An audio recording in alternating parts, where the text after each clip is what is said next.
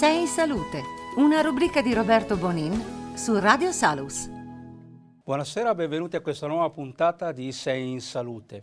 Questa sera eh, parliamo di un problema, il problema giovanile, insomma, che eh, ci riguarda molto da vicino, soprattutto, ahimè, per eh, dei problemi di cronaca che si sono potuti registrare recentemente. Lo faremo insieme alla nostra ospite di questa sera, a cui do subito il benvenuto, alla dottoressa Manuela Ponti, psicologa e psicoterapeuta. Grazie per l'invito. Ecco, eh, questa sera, come ho detto in, in, apertura di trasmissione, vogliamo parlare un po' del, dei problemi psicologici legati al, al mondo, soprattutto al mondo mm. giovanile, che è dato dai nuovi eh, stili di vita e le nuove abitudini. Ecco, ehm, ovviamente ehm, nel nostro nuovo millennio, chiamiamolo, insomma nel secondo millennio, molte cose sono cambiate, soprattutto siamo entrati in quella che è l'era eh, digitale che ha un po' sconvolto, eh, o meglio trasformato, evoluto le nostre certo. abitudini. Eh, ecco, mh, si nota eh, da questo un aumento dell'aggressività dei nostri giovani.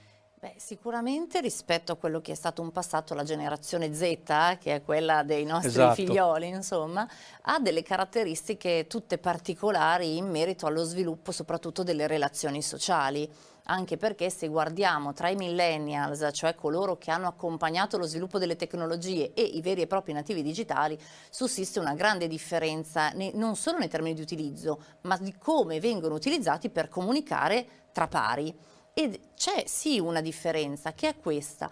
I millennials sfruttano le comunicazioni a 360 gradi anche comunicando attraverso quello che sono delle piattaforme social tipo TikTok che va per la maggiore esatto. in questo momento e serve proprio per vedere e per garantirsi quello che ha un successo sociale, cosa che non poteva avvenire prima dell'arrivo di internet semplicemente perché la comunicazione era fondamentalmente ristretta al gruppo di pari che si conoscevano, si trovavano al parchetto sopra le panchine e quant'altro, mentre qui l'aggregazione viene viene fatta anche attraverso piattaforme di gioco, si voglia guardare Fortnite piuttosto che invece giochi un po' più forti e scatenanti, adesso ne sto per eh, sull'anticipazione, GTA 5, che hanno tutta una serie di componenti che portano il soggetto a giocare, quindi a divertirsi, tra virgolette, se e soltanto se riescono a sconfiggere nemici, ammazzare fondamentalmente gli omini certo. all'interno del videogioco e questo non può non essere considerato comunque una forma di apprendimento.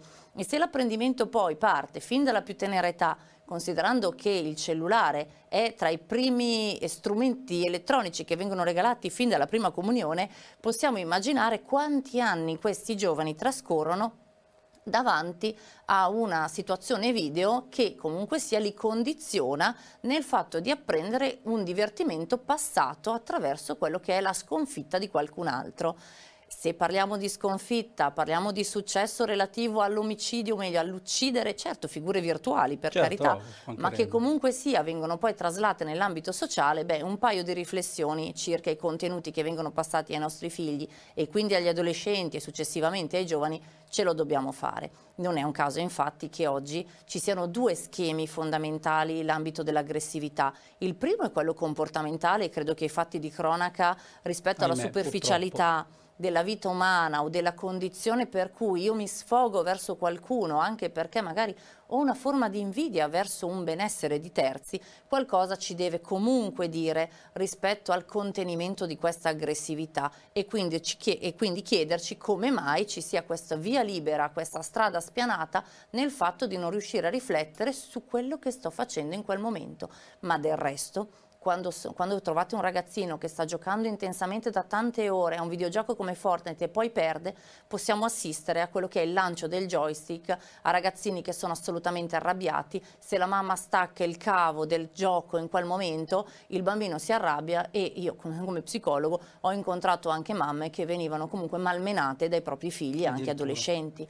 La seconda parte invece è quello che succede rispetto alla comunicazione dentro internet, i famosi leoni da tastiera, tanto per dire, dove le persone pensano di non essere raggiunte e scrivono ciò che in quel momento pensano, magari senza riflettere a getto immediato, delle enormi cattiverie delle quali solo successivamente, se portate a riflessione, poi si pentono, ma in quel momento stesso non riuscivano nemmeno a contenere il tipo di aggressività che stavano vivendo circa una notizia. E questo diventa ancora più grave se andiamo a vedere che cosa sta succedendo all'interno della sfera internet, all'interno della sfera dei giovani che stanno online.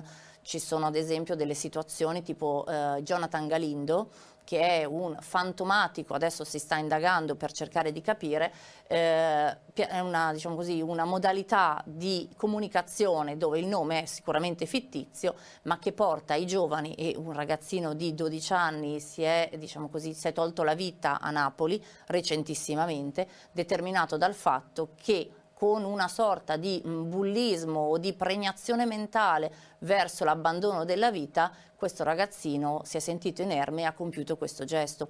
Ma non è stato l'unico, a livello europeo ma anche mondiale c'è stato solo un anno e mezzo fa, quasi due, tutta una problematica sulla Blue Whale e l'accompagnamento al suicidio di altre persone. Vero, Quindi abbiamo due risvolti dell'ambito aggressivo all'interno della piattaforma internet, ma non possiamo certo pensare che stare online sia adesso spento, mi dimentico, non c'è niente, non funzioniamo così perché il cervello umano assorbe, assorbe in qualsiasi momento e diventa un apprendimento costante e quindi poi c'è una fatica tra l'ambito emotivo a gestire l'aggressività e l'ambito razionale a capire quello che sto facendo. Ecco, quindi voglio dire, il fatto che l'aggressività eh, dei nostri giovani sia aumentata sì. non è solo una nostra percezione, cioè anche voglio dire dal lato, eh, in questo caso psicologico, ma dal lato anche clinico, mettiamola sì. così, è proprio un dato di fatto. È un dato di fatto, cioè ci sono degli studi clinici comunque che comportano una sorta di parallelo tra quanto io mi impegno e sono concentrato all'interno del digitale, anche solo per fare un videogioco,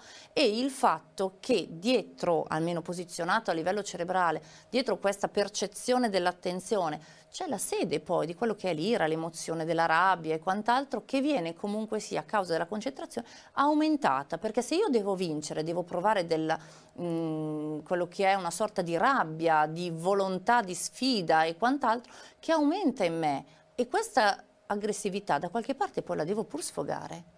E se poi sono arrabbiato perché nessuno mi ha fatto gli auguri di compleanno su Facebook, non ho solo una depressione da Facebook, ma sono molto arrabbiato perché a livello sociale nessuno mi considera. Certo. E quindi per poter farmi considerare magari mi devo spogliare, devo fare dei video e qui entriamo in quello che è il comparto del sexting, del sexting fatto anche per cercare di farsi vedere, di farsi notare. Che cos'è questo? Una sorta di rabbia per non essere visti, voler essere riconosciuti e quindi usare il corpo senza quello che è il limite emotivo del pudore, perché purtroppo oggi c'è tanta aggressività anche perché manca il limite, cioè il freno a quello che si può o non si può fare. Internet l'ha completamente tolto, quando il senso del pudore, il fatto di mm, mantenere il rispetto dell'altro non c'è perché internet non ha confini motivo per il quale io ti posso offendere, non ti conosco neanche e offendo completamente una persona, ci sono delle chat che sono esattamente fatte per questo motivo, una persona entra e viene bombardato di mh, insulti senza aver fatto assolutamente niente per il semplice fatto che in quella chat si fu funziona così. Ah, Questo è, sì. Ecco, una cosa volevo, eh, volevo chiedere.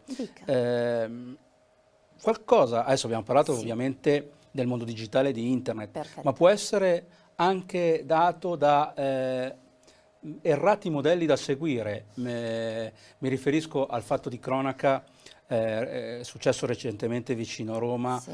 eh, in cui ha perso la vita eh, Willy, insomma, sì, un okay. nome che ormai è entrato nelle nostre, nelle nostre, menti e nei nostri cuori. Certo. Ecco, mh, molti andavano, per esempio, eh, attaccavano le arti marziali, quando invece le arti marziali sono ben altro. Ben altro, assolutamente, per favore. Eh, assolutamente. Le arti marziali sono assolutamente una componente, secondo me, anche molto educativa, ovviamente se vengono fatte con un maestro certo, che insegna una determinata disciplina, perché comunque è un rendersi capaci di comprendere qual è la propria forza e come dosarla in quel frangente più che arti marziali sembrava un esplicitarsi semplicemente di una forza che io contengo e in quel momento devo buttarla su un'altra persona, ma non sto tenendo conto che quello è un essere vivente quindi a livello personale manca il riconoscimento dell'altro, che è ben più grave rispetto al fatto di dosare una forza o non saperla dosare, perché c'è un'intenzionalità, certo. cioè il certo. fatto di non vedere io sono superiore agli altri, con questo egoismo e questo egocentrismo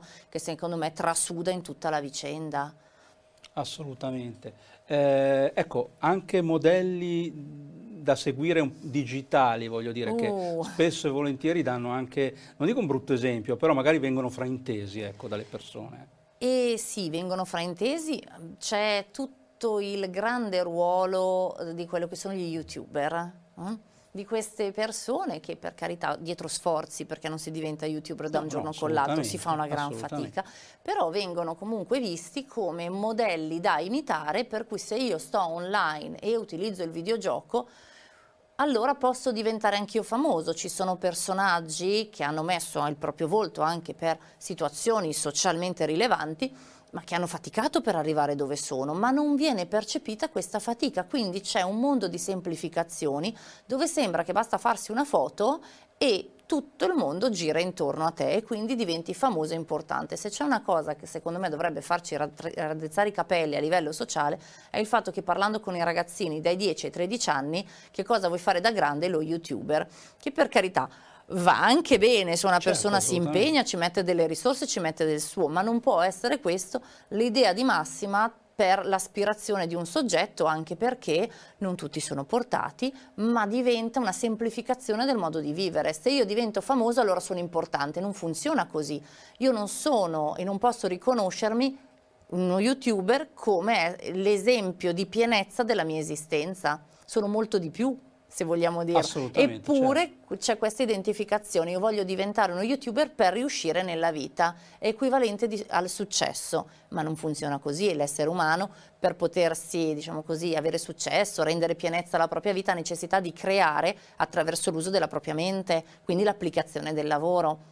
Per alcuni sicuramente lo è il fatto di usare il canale YouTube, per altri è un'imitazione. Immaginatevi quanta frustrazione c'è nel fatto di non arrivarci. Assolutamente, è un bel, un bel argomento quello a cui ci stiamo addentrando piano piano.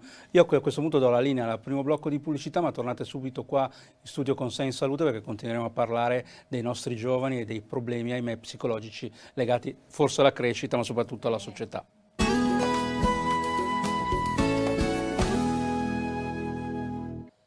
Bentornati qui in studio con Sei in Salute, questa sera stiamo parlando del problema giovanile. Eh, consentitemi questo termine, in realtà problemi non ce ne sono, ma soprattutto l'essere entrato in questa nuova era che è l'era digitale e che ha sconvolto completamente la nostra società e da cui ovviamente esistono disagi psicologici. Ecco, eh, un grande problema di cui stavamo parlando prima, insomma, del, del mondo digitale, uh-huh. è eh, quello che poi mh, sfoga nel cyberbullismo, ma in realtà il bullismo sempre, è sempre vissuto, eh, insomma, è sempre esistito. Io mi ricordo insomma, anche ai miei tempi, insomma, quando andavo a scuole sì. medie e superiori, comunque i, i bullo c'era, insomma, esisteva. Esisteva, la differenza era circoscritta, cioè certo, il, il, comparto delle persone che partecipavano, per quanto sbagliato nella sua ottica, era ed è e rimane sbagliato, era però circoscritto. Se invece fa, eh, viene attuato un cyberbullismo, la notizia in sé, la presa in giro in sé, cavalca quello che è un'onda dopo l'altra, un'applicazione dopo l'altra e quindi la persona si trova impossibilitata non solo a difendersi, ma anche a togliere quello che sono delle immagini che in quel momento rappresentano per lui una, un fastidio, un'insicurezza, una, un, la percezione di un dolore che non può essere fermata perché in internet tutto crei, nel senso tutto inserisci e nulla puoi cancellare, nonostante le normative anche a livello europeo che ci sono, ma non è possibile una foto che viene mandata in una chat da 200 persone si moltiplica certo. a livello infinito, quindi quella determinata immagine che ti ritrae in un momento di vergogna, ad esempio, continuerà a permanere. Il problema vero è che non possono essere tolte. Il punto è che rispetto al cyberbullismo e al bullismo in sé generato, oggi ci sono delle sanzioni che sono altissime ma non credo che a livello sociale queste sanzioni si conoscano. Partiamo dai 7.000 e arriviamo a 350.000 euro rilasciato dal Tribunale di Brescia, se non ricordo male, recentissimamente per via di un maltrattamento continuato nel tempo, quindi una forma di cyberbullismo continuato nel tempo ai danni di una ragazzina. Immaginatevi il pagamento da parte di una famiglia che deve vendere fondamentalmente tutto per, fare, per compiere ah, questo certo, risarcimento danno. Ma perché? Perché dimentichiamo una cosina che è molto semplice. Questi strumenti digitali sono meravigliosi. Io non sono contraria, ma bisogna saperli usare. Sono favorevole ad esempio alla DAD, adesso i nostri ragazzi sicuramente rientreranno, però bisogna saperli usare, cioè bisogna avere un controllo su queste strumentazioni. Del resto, anche solo la linea internet che i nostri fanciulli usano è intestata a un genitore, comunque sia un adulto e i contenuti che passano sono comunque contenuti che vanno a parare su un controllo che deve essere di competenza genitoriale. Oggi certo. questo elemento deve, dovrebbe perlomeno rientrare in una valutazione di quello che è la genitorialità adulta a 360 gradi. Esiste e dovrebbe esistere anche la componente di genitorialità digitale che appunto porterebbe a dire educa tuo figlio all'uso di questa strumentazione, non solo per prevenirne i danni, ma per fare in modo che lui riesca a stare in una società digitale, visto che oggi di questo dobbiamo parlare, secondo quello che è un buon ton, cioè un buon uso e costume all'interno del web. Certo, e certo. questo elemento, diciamo così, non è ancora molto conosciuto. Non si sa, ad esempio, che scrivere in maiuscolo è come urlare, è una forma di... ma se io scrivo una persona in maiuscolo ti sto urlando contro, io la percepisco questa modalità emotiva. Se faccio uno screenshot di una conversazione tra noi e la mando a un'altra parte, io devo chiedere un permesso vedo e so di screenshot spediti all'universo intero Ahimè, e che giungono informazioni anche fuorvianti spesso e volentieri piuttosto che taggare qualcuno che non vuole essere riconosciuto all'interno del mondo digitale bisogna chiedere permesso. E quanti lo chiedono? Quanti sanno che all'interno della piattaforma di Whatsapp bisognerebbe avere la liberatoria per poter inserire numeri di telefono? Perché comunque l'azienda eh, Whatsapp assorbe i numeri di telefono per cui io per concederli all'azienda devo avere una liberatoria credo che nessuno abbia no, veramente no, letto le sì. condizioni contrattuali delle applicazioni che noi abbiamo scaricato gratuitamente, non sono mai gratuite, all'interno del telefono. Certo, certo. Perché assorbono dati, per questo non sono gratuite. È, è un business, semplice. È un, è un business, né più né meno. Però ci troviamo dei minori in un mondo da adulti in cui quello che loro fanno rappresenta comunque un business per terzi. E le loro immagini non vengono cancellate semplicemente perché fanno parte di un uso e costume che viene tra l'altro studiato, non lo studio solo io come psicologo che poi si trova di fronte a casi assolutamente particolarissimi perché uno è diverso dall'altro di quello che succede nel maluso del sistema internet, ma ci sono proprio delle problematiche anche nella gestione dell'identità digitale o di quello che è il curriculum digitale di un individuo perché tutto quello che viene inserito rimane e quindi se una volta mi sono arrabbiato con qualcuno, quella determinata conversazione la posso ritrovare.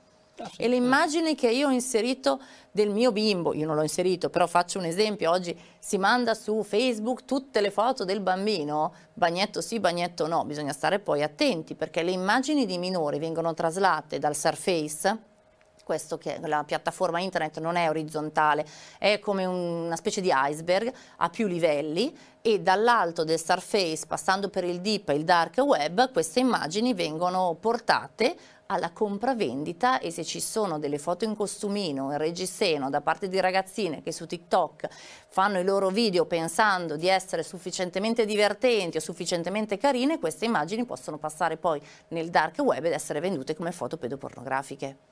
Stiamo attenti a quello che succede? Certo, no, assolutamente importante questa sì, cosa, assolutamente. Le foto di minori non andrebbero pubblicate. C'è una sentenza, tra l'altro, di Roma, della Cassazione di Roma, che parla eh, in maniera molto precisa del fatto che le immagini di minori devono essere autorizzate da due genitori. Ricordo sempre che l'immagine di un minore passa per un telefonino la cui SIM è stata uno dei due genitori. Sì, certo. E quindi non è possibile, quindi di fondo le immagini di minori non dovrebbero esserci. Su questo mi mangeranno tutti i ragazzini perché ovviamente loro vogliono no, assolutamente sono, apparire, sono però assolutamente credo che una riflessione al di là di tutto possa essere assolutamente. utile. Eh, ecco, abbiamo parlato del problema bullismo, sì. mm, però due problemi grossi, ahimè, che sembrano, e questo poi chiederò conforto al suo parere, eh, sembrano in crescita è il, il, consumo di sostanze stupefacenti oh. e soprattutto di alcol tra i giovani. E tra l'altro abbiamo delle challenge, sono queste sfide che trovate sempre su YouTube, basta digitare challenge alcol e trovate le immagini di ragazzini che si sfidavano nella beer challenge, cioè una sfida a chi beve, sono minorenni essendo minorenni l'alcol è vietato e si può bere solo sopra i 18, come la mettiamo come genitori i cui figli hanno pubblicato delle immagini in cui bevono una birra intera nel, modo, nel tempo più veloce possibile e poi nominano qualcun altro affinché faccia la stessa cosa? Fortunatamente esiste online anche l'ironia, cioè il fatto che qualcuno si beva un litro di latte piuttosto che cerchi un po' di sfatare questo crescendo nell'uso degli alcolici. Però poi ci troviamo un'abitudine consolidata a livello del web perché sembra che tutti possano fare così. A livello sociale sappiamo che già alle elementari passa l'assaggio del goccio di vino. È vero che siamo in Italia, siamo i produttori di vino e per carità di vino ne fa un pezzo di cultura, però non hanno gli enzimi i ragazzini, fino ai 18-21 anni il fegato non produce gli enzimi, l'alcol deidrogenasi, per la sintesi della, della, molecola alcolica, motivo per il quale entra in circolo esattamente con tutte le sue componenti, dando poi tutta una serie di pericoli, perché comunque il coma etilico è dietro l'angolo per un ragazzino. E questa cosa non è risaputa a livello sociale. Se poi consideriamo il fatto che vendono anche delle sostanze birra eh, alcol free, che birra non è, però passa il concetto metacomunicativo che stai bevendo della birra, che non contiene alcol, però bevi birra, quanto è lungo il passaggio tra oggi bevo della birra alcol free, che birra non è, e questo è certo. chiaro, rispetto al passaggio a una vera e propria birra? Che cosa stiamo producendo nell'ambito dei giovani che non si rendono conto di queste sottigliezze, ma che comportano poi dei comportamenti che sono di svantaggio per loro, quindi fondamentalmente una mancata tutela sociale? Perché viene consentito la vendita di una sostanza che induce una conoscenza che è sbagliata. Ecco, eh, per quanto riguarda invece le, le, le droghe. Uh, che argomentino mi, eh, mi ha... Immagino, eh, Sì, è la stessa cosa, cioè se ci sono dei negozi eh, che vendono cannabis light, no? E la cannabis che viene venduta è perché ha un componente, sono due componenti dei cannabinoidi, il THC e il BCH. Di questo questi due componenti. Il THC è annoverato tra le sostanze appunto stupefacenti perché comunque induce anche effetti psicotici in, uh, in alcuni soggetti. Dall'altra parte si è sempre detto che la seconda parte di questa sostanza veniva annoverata come buona perché è impiegata anche a livello medico per uh, quello che è l'accompagnamento alla dipartita delle persone in virtù del fatto che oppure per le epilessie farmacoresistenti, quindi c'era un uso ma non è che perché c'è un uso in medicina allora diventa salutare, anche perché recentissimamente anche questa componente è stata recentemente annoverata tra le sostanze stupefacenti.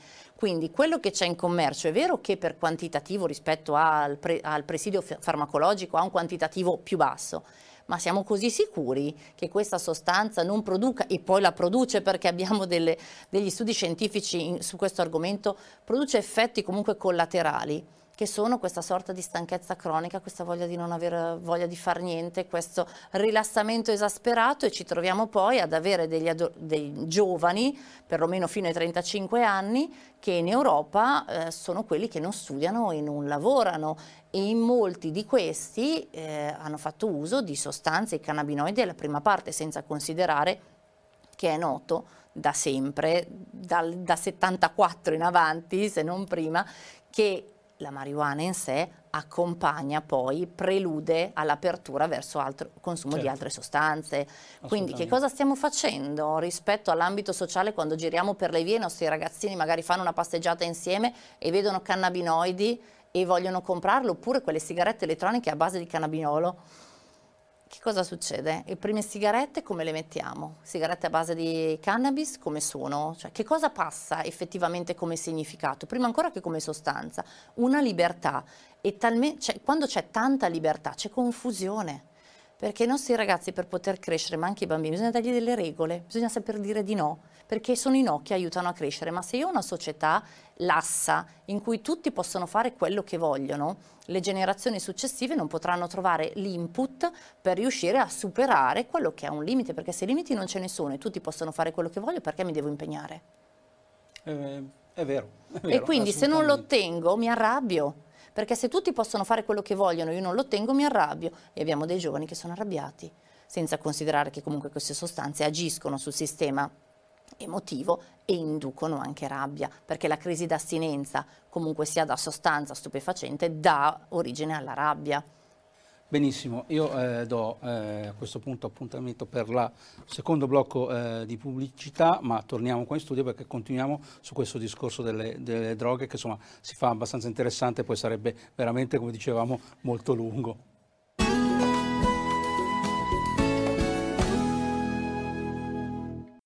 Bentornati qui con Sei in Salute, questa sera stiamo parlando eh, dei giovani, dei nostri giovani e del, dei problemi legati a internet, all'abuso di internet, ma anche, voglio dire, dei cambiamenti così un po' troppo repentini della nostra società. Eh, volevo continuare sul discorso sì. delle droghe, insomma, delle sostanze stupefacenti.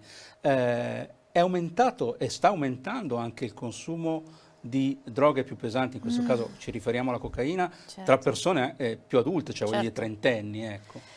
Beh, eh, veniva chiamata la droga dei colletti bianchi non, vero, non troppi anni fa. Sembrava ci fosse una riduzione, in realtà c'è un aumento esponenziale e i dati tristemente noti rispetto a quello che si evince dalla fognature milanese, insomma, perché poi lì finisce, eh, questo dato è, mm, diciamo così, molto forte, allarmante.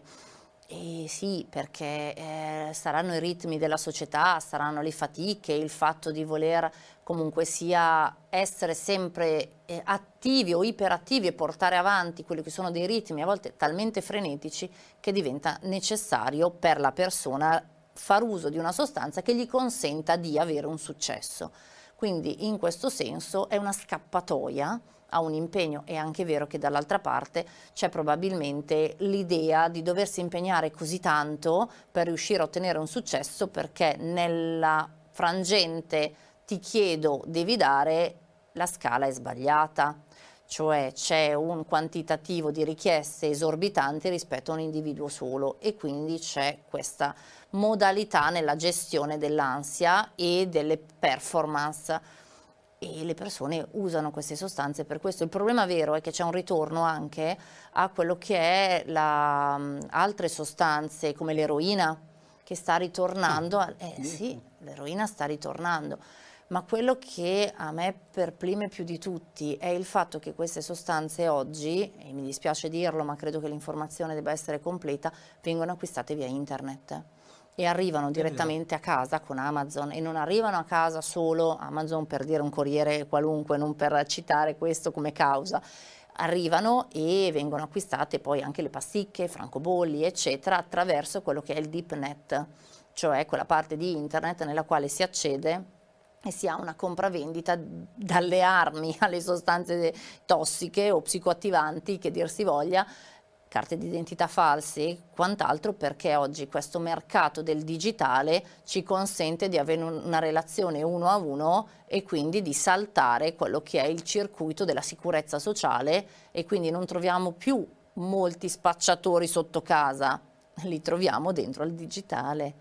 È vero, questo è un problema. Così come c'è dovrebbe... una compravendita di psicofarmaci quando non sono necessari e quindi persone che leggendo siti più o meno improvvisati di medicina pensano di autocurarsi, il famoso dottor internet dove in realtà le notizie poi sono general generiche, una persona le apprende e mi è capitato anche di sentire ma io ho letto che e quindi è giusto quello che ho letto su internet, quando le persone sono individui e hanno necessità di un rapporto medico-paziente che non sia sostenuto da internet, ma che sia sostenuto dalla competenza della persona. Certo, assolutamente.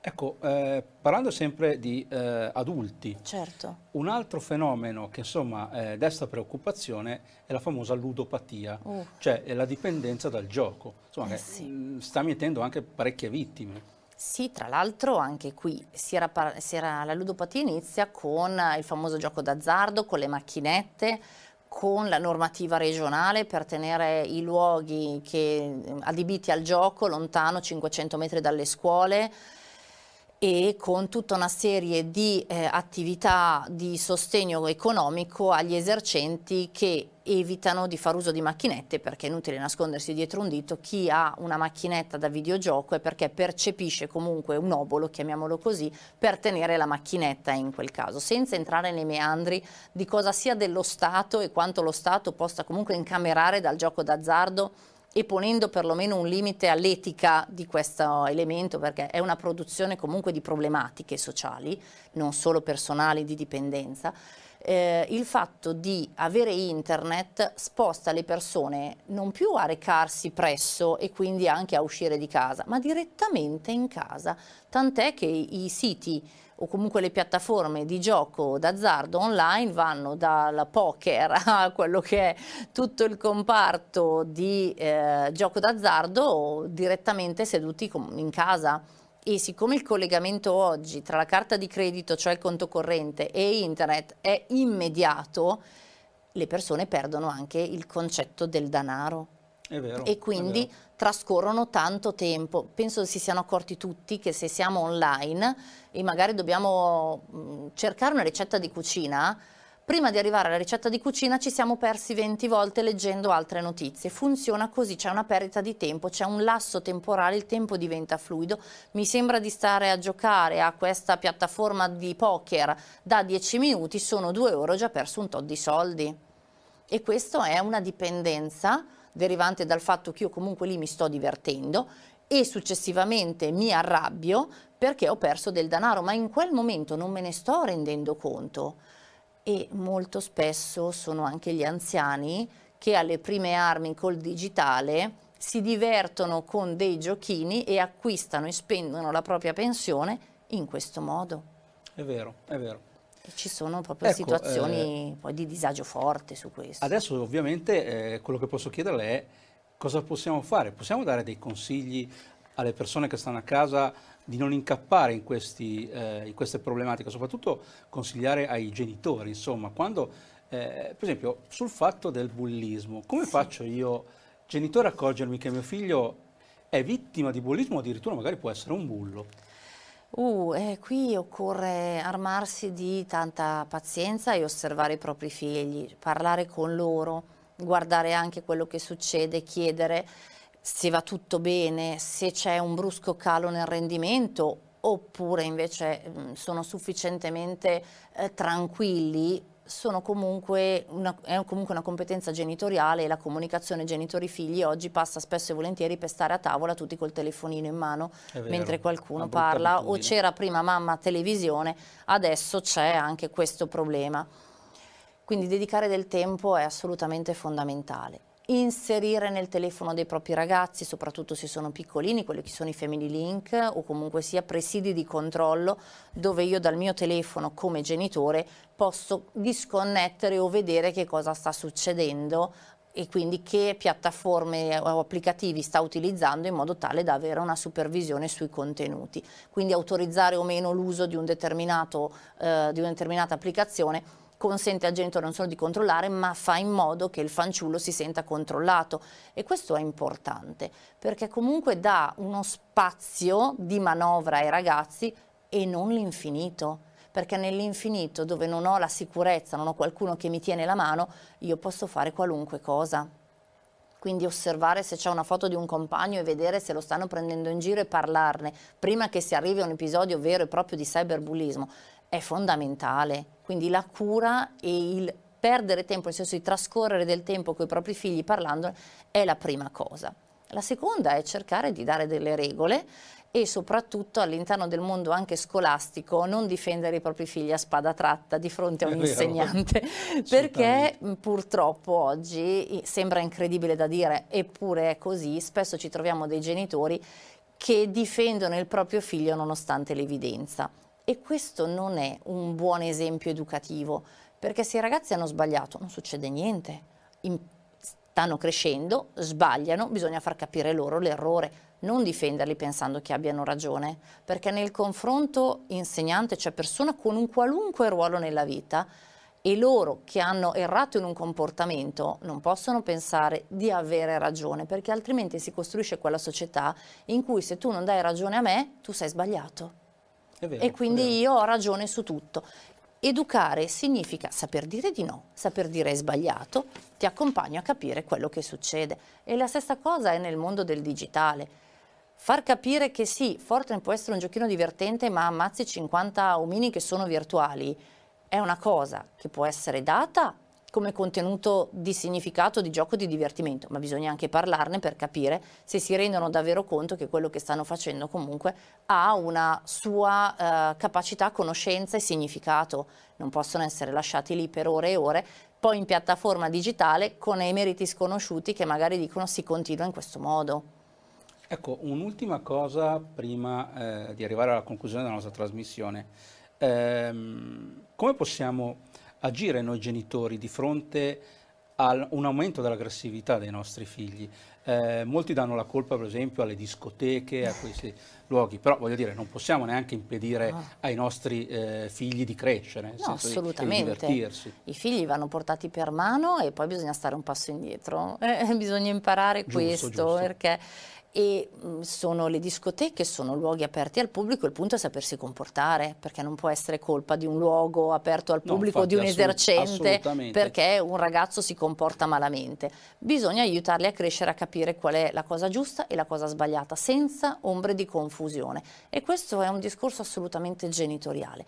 E dopodiché eh, bisogna lasciarli andare e vedere se sbagliano, se e accompagnarli a risolvere il problema, non prendere le loro difese. Questo è davvero importante.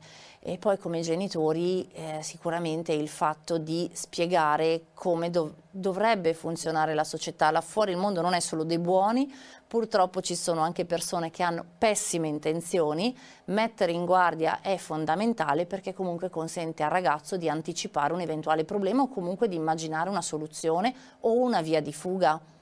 Questo è assolutamente importante, ma lo dico perché purtroppo precedentemente si erano verificati dei casi nelle discoteche di eh, stupro piuttosto che altro determinati dal fatto che non si guardava la posizione del bicchiere o si beveva da bicchieri diversi e questo consente poi una perdita di quello che è una sicurezza personale a vantaggio di persone che hanno pessime intenzioni. Certo, assolutamente. Benissimo, siamo arrivati alla fine della nostra trasmissione, anche questa sera insomma, abbiamo cercato di affrontare uno dei tanti problemi che, ahimè, attanagliano la nostra società, sperando insomma, di avervi dato qualche strumento in più per cercare, come giustamente diceva la dottoressa, di accompagnare i nostri eh, figli verso l'età adulta. Uh-huh. Io a questo punto ringrazio la nostra ospite, la Grazie a voi per l'invito. Manuela Ponti, psicologa e psicoterapeuta. Vi do quindi appuntamento alla prossima settimana, ma vi ricordo sempre di visitare i nostri siti web www.informativo.it e eh, tecnomedicina.it insomma, per tenersi informato sulle ultime novità dal mondo medico-scientifico. Ringrazio come sempre la regia Andrea che ci ha assistito anche questa volta, ringrazio RBM Group e come sempre eh, non mi resta che dirvi buona salute a tutti.